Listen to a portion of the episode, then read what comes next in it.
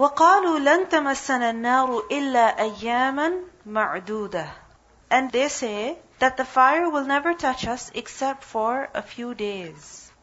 In these verses, who is being mentioned? The Bani Israel. Earlier, we learned about the favors, the blessings that Allah subhanahu wa ta'ala bestowed on them. And now, we learn about the crimes that these people committed. When Allah subhanahu wa ta'ala bestows a favor on someone, a blessing on someone, what should they do? We learned about shukr, gratitude. What does that include? That a person becomes obedient. That he expresses words of gratitude, he feels gratitude in his heart, and at the same time, through his limbs, he becomes more obedient to Allah subhanahu wa ta'ala. However, the Bani Israel, when they received all those favors from Allah, instead of being obedient, what was their reaction? Of disobedience. Of committing several crimes. And claiming things in religion which had no basis, which had absolutely no reality. So of those things that the people claimed, the Bani Israel claimed, was that the fire of hell is never going to touch us. Meaning we're never going to go to hellfire. And if we do go to hellfire, it will only be for a few days. Why would they think like this? Because they thought of themselves to be the chosen people. They were the believers. They were the best of all. If Allah subhanahu wa ta'ala had given them so many blessings in this world, that meant they were good no matter what they did. We learned earlier, everything of the religion was based on what? One for them. They didn't have actual knowledge. They just supposed, they assumed many things. And things they assumed was what? That they're never going to go to hellfire. وَقَالُوا And they said, لَن تَمَسَّنَا النَّارُ تَمَسَّنَا is from the root letters, mim, sin, sin, mas. And mas is to touch something.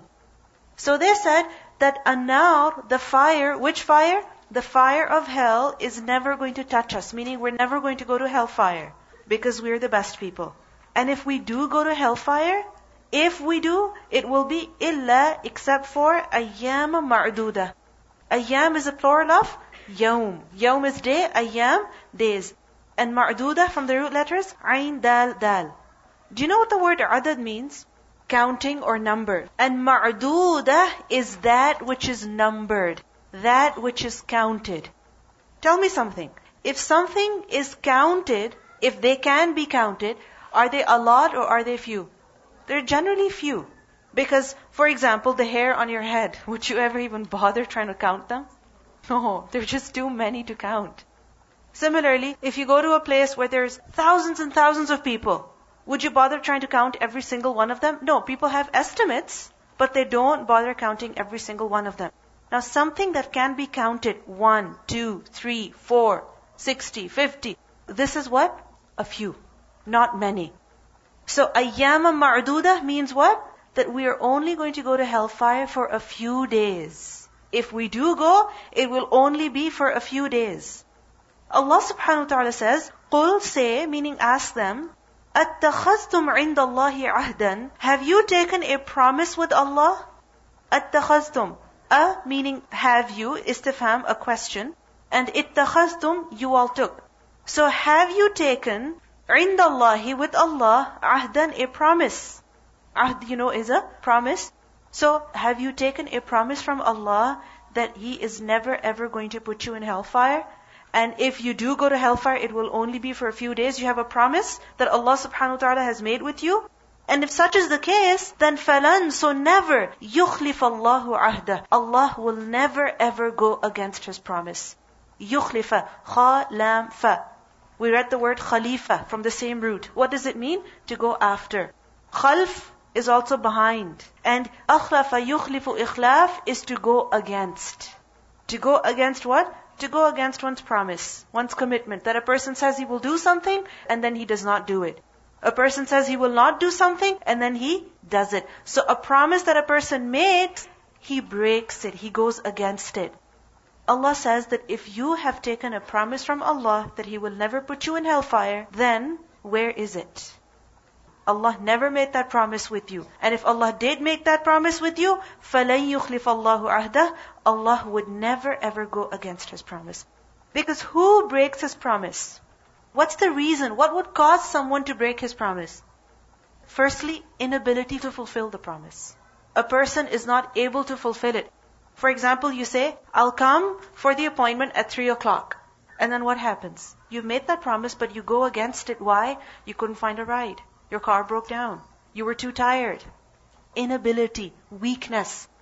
Is Allah subhanahu wa ta'ala weak in any way? He's not weak in any way at all. He is the one who is perfect in ability, perfect in His power and might. So this is why Allah, He never ever breaks His promise. Another reason why one would break His promise. Insincerity. Being dishonest. Being insincere. Being hypocritical. But we see that Allah subhanahu wa ta'ala, He is far above this weakness. Because He is the one who is the most truthful. وَمَنْ أَصْدَقُ مِنَ اللَّهِ قِيلًا وَمَنْ أَصْدَقُ مِنَ اللَّهِ حَدِيثًا No one at all is more truthful than Allah in speech. One of the names of Allah subhanahu wa ta'ala is Al-Haq, meaning the one who is the truth, the source of truth. Allah will never ever go against His promise. He never failed to keep His promise. So Allah says, أَمْ تَقُولُونَ Or are you all saying, عَلَى اللَّهِ مَا لَا تَعْلَمُونَ What you do not know. Are you saying about Allah what you do not know? Meaning, are you just making this up that Allah will never put you in hellfire? Is this something that you made up yourself? Now Allah subhanahu wa ta'ala tells us that who is it that will go to hellfire and who is it that will go to Jannah? What takes a person to hellfire? What takes a person to paradise? The Bani Israel, what was their thinking? That just because we belong to Bani Israel, just because we're one of the special chosen people, this is why we're never going to hellfire. But Allah subhanahu wa ta'ala clarifies, it's not about which group you belong to. It's about your own individual actions. Allah says, Bala. Why not? Of course, yes. The word Bala, it in a way affirms what is mentioned previously. Sometimes it negates what is mentioned previously. It's basically to affirm the truthfulness of what is being mentioned afterwards as well. Bala, man kasaba, whoever acquired. Kasaba, we have read this word earlier as well, kaf sin ba, to acquire something. Whoever acquired, whoever earned, sayyi'atan, a sin. Sayyi'ah from the root letter, sin, yeah, hamza. Or sin wow, hamza, sa'a yasu'u, which is to be evil. And sayyi'ah is that which is evil, that which is in and of itself something bad. It's a source of sadness, bad for a person. And the word sayyi'ah also applies to a sin, a crime. And notice the word sayyi'atan. You see the tanween at the end? The two fatha at the end? Sayyi'atan. This tanween, sometimes it comes for the purpose of showing enormity of something. To show the greatness of something. So sayyi'atan. This is tankir tafkhim, to show the greatness of something. So it's not just a small sin, it's not just a small crime. No, it's a major crime. What is this major crime referring to? This major crime is referring to, for example, disbelief. Disbelief in who? For instance, the Prophet ﷺ. For instance, the Quran. That a person believes in parts, but he disbelieves in other parts. So, bala man kasaba sayyi'atan, whoever acquired an evil deed, وَأَحَاطَتْ بِهِ خَطِيئَتُهُ And his sin has encompassed him.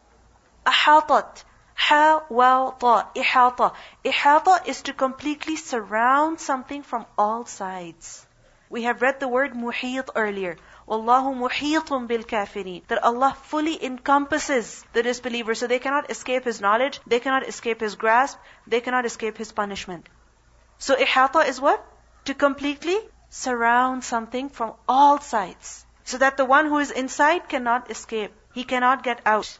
For example, a person is in a completely walled room, or a person is in a yard that has a fence all around it. So وَأَحَاطَتْ بِهِ خَطِيئَتُهُ Now this person who has committed a huge sin of kufr, of disbelief, and what is it that is surrounding him? خَطِيئَتُهُ خَطِيئة, خَ, ta, hamza. What does it mean? Sin. Khati'ah is also used for sin. Some have said that the word khati'ah is used for such sins that are not really deliberate but are accidental. So for example, a person does something wrong due to lack of knowledge, a person does something wrong due to being overcome by emotion. it could be a sin that is committed accidentally. You know, one is that a person deliberately says that, yeah, I'm going to do this wrong thing. But many times it happens that we say bad words when? When we're upset. And later on we're thinking, why did I ever say that? Similarly, when we're angry, that is when we react terribly in front of people. And later on we regret doing that. So you can say at that time, it was accidental, I didn't really mean it, but did you not do it? You did it. So are you not blameworthy for it? Of course you are. So وَأَحَاطَتْ بِهِ خَطِيئَتُهُ His sins have surrounded him. They have encompassed him. What does it mean by this? He has committed so many sins that they have completely surrounded him. There is no way of getting out of them. In every aspect of his life, every area, in every matter, he has been disobedient to Allah subhanahu wa ta'ala. And you know what? This is a result of sayyi'atan. Just as we learned earlier that one sin, what does it lead to? Another sin, which leads to another sin. So that a person gets stuck in this vicious cycle, that one bad leads to another bad, and he's unable to escape that. Who started it? That person started it himself. So man kasaba sayyi'atan wa ahatat bi khati'atuhu. He's committed so many crimes, one after the other, one sin after the other.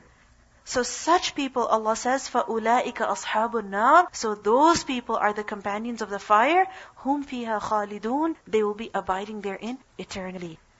Who is going to hellfire? The person who has committed sins. The person who has committed crimes. An innocent person is not going to hellfire. So at this, we should all reflect on ourselves that what are we doing? If we do bad, we are going to be held accountable for it. Sins don't evaporate. They don't just go away. Unless and until a person repents, unless and until a person follows them with good deeds that will make up for the wrong that he has done. But if a person has done wrong to such an extent that his sins have completely engulfed him, in every matter he is sinning in every aspect of life he is disobeying Allah, then such people definitely they're going to hellfire. Why is this being mentioned over here in this context of the Bani Israel?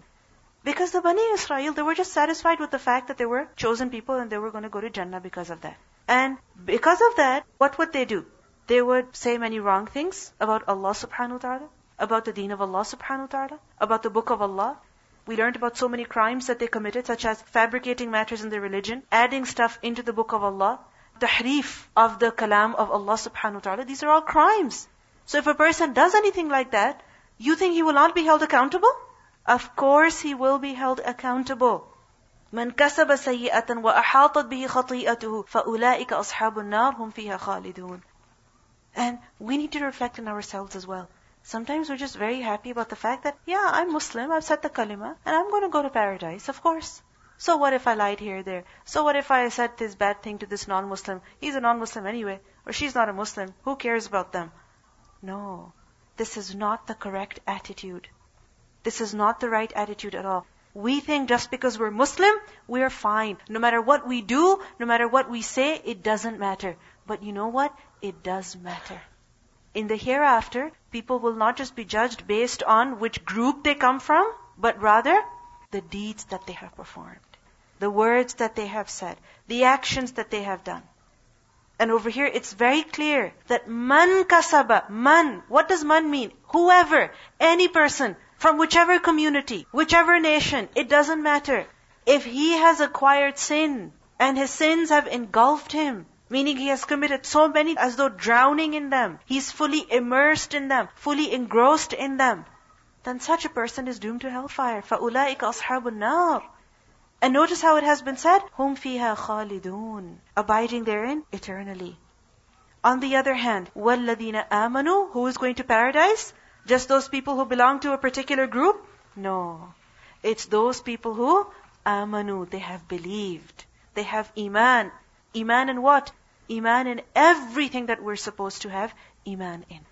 The Bani Israel, did they not have Iman in Allah subhanahu wa ta'ala? Of course they did. Did they not have Iman in the Torah? Yes. Iman in the Day of Judgment? Yes. Iman in the angels? Yes. Iman in Musa alayhi salam? Yes. So what was wrong with their Iman? They did not believe in everything that you're supposed to believe in. They rejected Isa alayhi salam. They rejected Muhammad sallallahu alayhi wasallam. They rejected Injil. They rejected the Quran. And as a result, their iman was incomplete. This is why they are not a part of Alladina amanu. To be of Alladina amanu, what is necessary? That we believe in everything that Allah subhanahu wa ta'ala has told us to believe in That Allah subhanahu wa ta'ala has told us, that the Messenger of Allah sallallahu alayhi wa has informed us of. So, وَالَّذِينَ آمَنُوا But is this iman sufficient? Only on the basis of acceptance can a person enter Jannah. One more thing is necessary. And what is that? وَعَمِلُوا الصَّالِحَاتِ and they also performed the righteous deeds. Amal salih is necessary. So such people, ulaika, those are ashabul jannah, the inmates, the companions of paradise. They are the ones who will live in Jannah. For how long?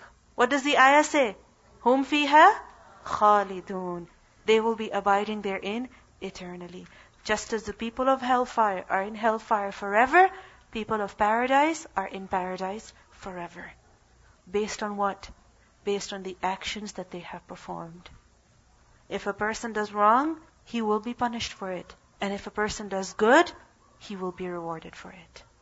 No actions are ignored. Every action is important.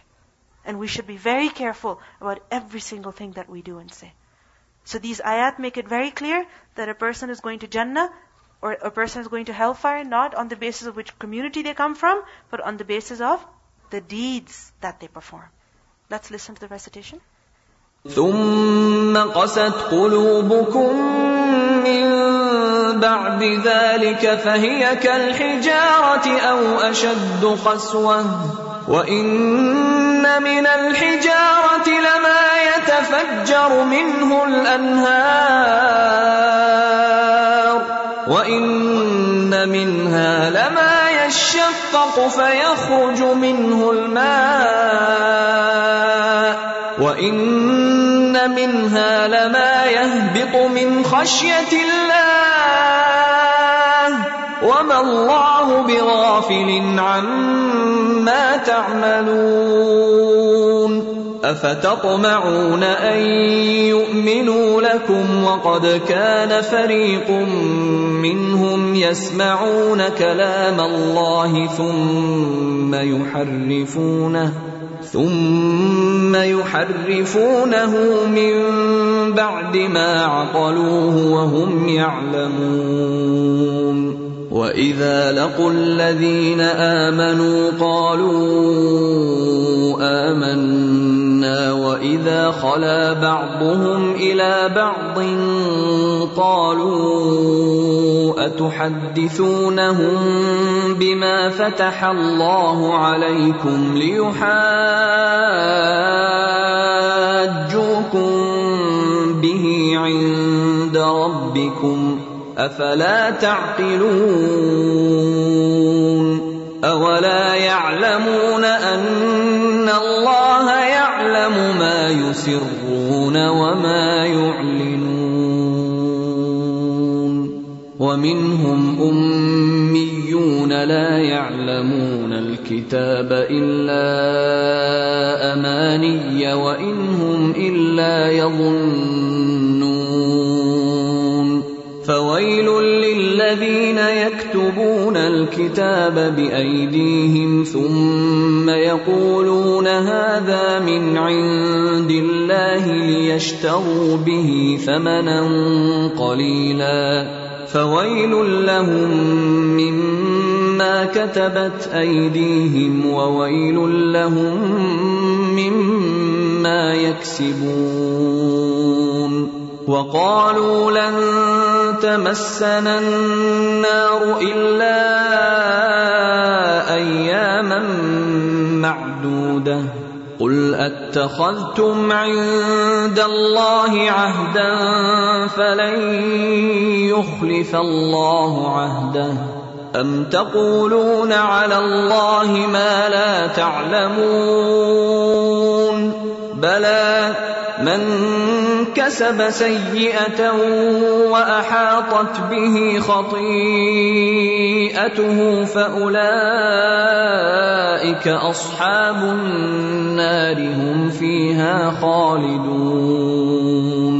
والذين آمنوا وعملوا الصالحات أولئك أصحاب الجنة. هم فيها خالدون It's amazing how all of these verses, they reflect the Muslim Ummah today. That we see all of these crimes and all of these beliefs and all of these practices that have no foundation in the deen, very, very common amongst the Muslim Ummah today. That where the Bani Israel used to play around with their book, the book that Allah had revealed, they had no respect for it. this is exactly what the Muslims do today. Where knowledge was concentrated only with a few people and they did whatever they wanted with the knowledge of the deen, the masses were ignorant. And this is exactly what is happening today. And the majority of the people, their religion is founded on what? One, assumption, supposition, and false beliefs, false hopes that yeah, we'll be fine, do whatever you want. And this is the reason why we know that certain things are clearly wrong, clearly haram, but still we find excuses for ourselves. We say it's okay, and we say Allah is Ghafurur Rahim, and you do it, but He will forgive you. Besides, you're a Muslim. But we see that these beliefs were also common in the Bani Israel, and Allah subhanahu wa ta'ala negates them completely. That just because you belong to this group, don't think you'll be fine. Be careful about every single action. Where iman is necessary, amal salih is also necessary. And if a person indulges in sayyah, he will be held accountable for it See how the description is given over here. وَأَحَاطَتْ بِهِ خَطِيئَتُهُ That his sin has completely surrounded him. And many times it happens that a person, as he's committing a sin, he's fully engrossed in it, he's lost in it, and he's enjoying it so much, he's so busy within it that he doesn't even see the wrong that he's committing. He doesn't even realize that he's doing something wrong. He's busy, he's fully immersed into it. But if you think about it, this wall of sin that has surrounded you is in reality what? A wall of fire. وَأَحَاطَتْ بِهِ خَطِيئَتُهُ فَأُولَٰئِكَ أَصْحَابُ النَّارِ If we look at our sins as fire, then we will not enjoy them. We will run away from them. We will not be comfortable with them, but rather we will try our best to be as far away as possible from them. So we should view sins as what? Fire. سبحانك اللهم وبحمدك نشهد أن لا إله إلا أنت نستغفرك ونتوب إليك. السلام عليكم ورحمة الله وبركاته.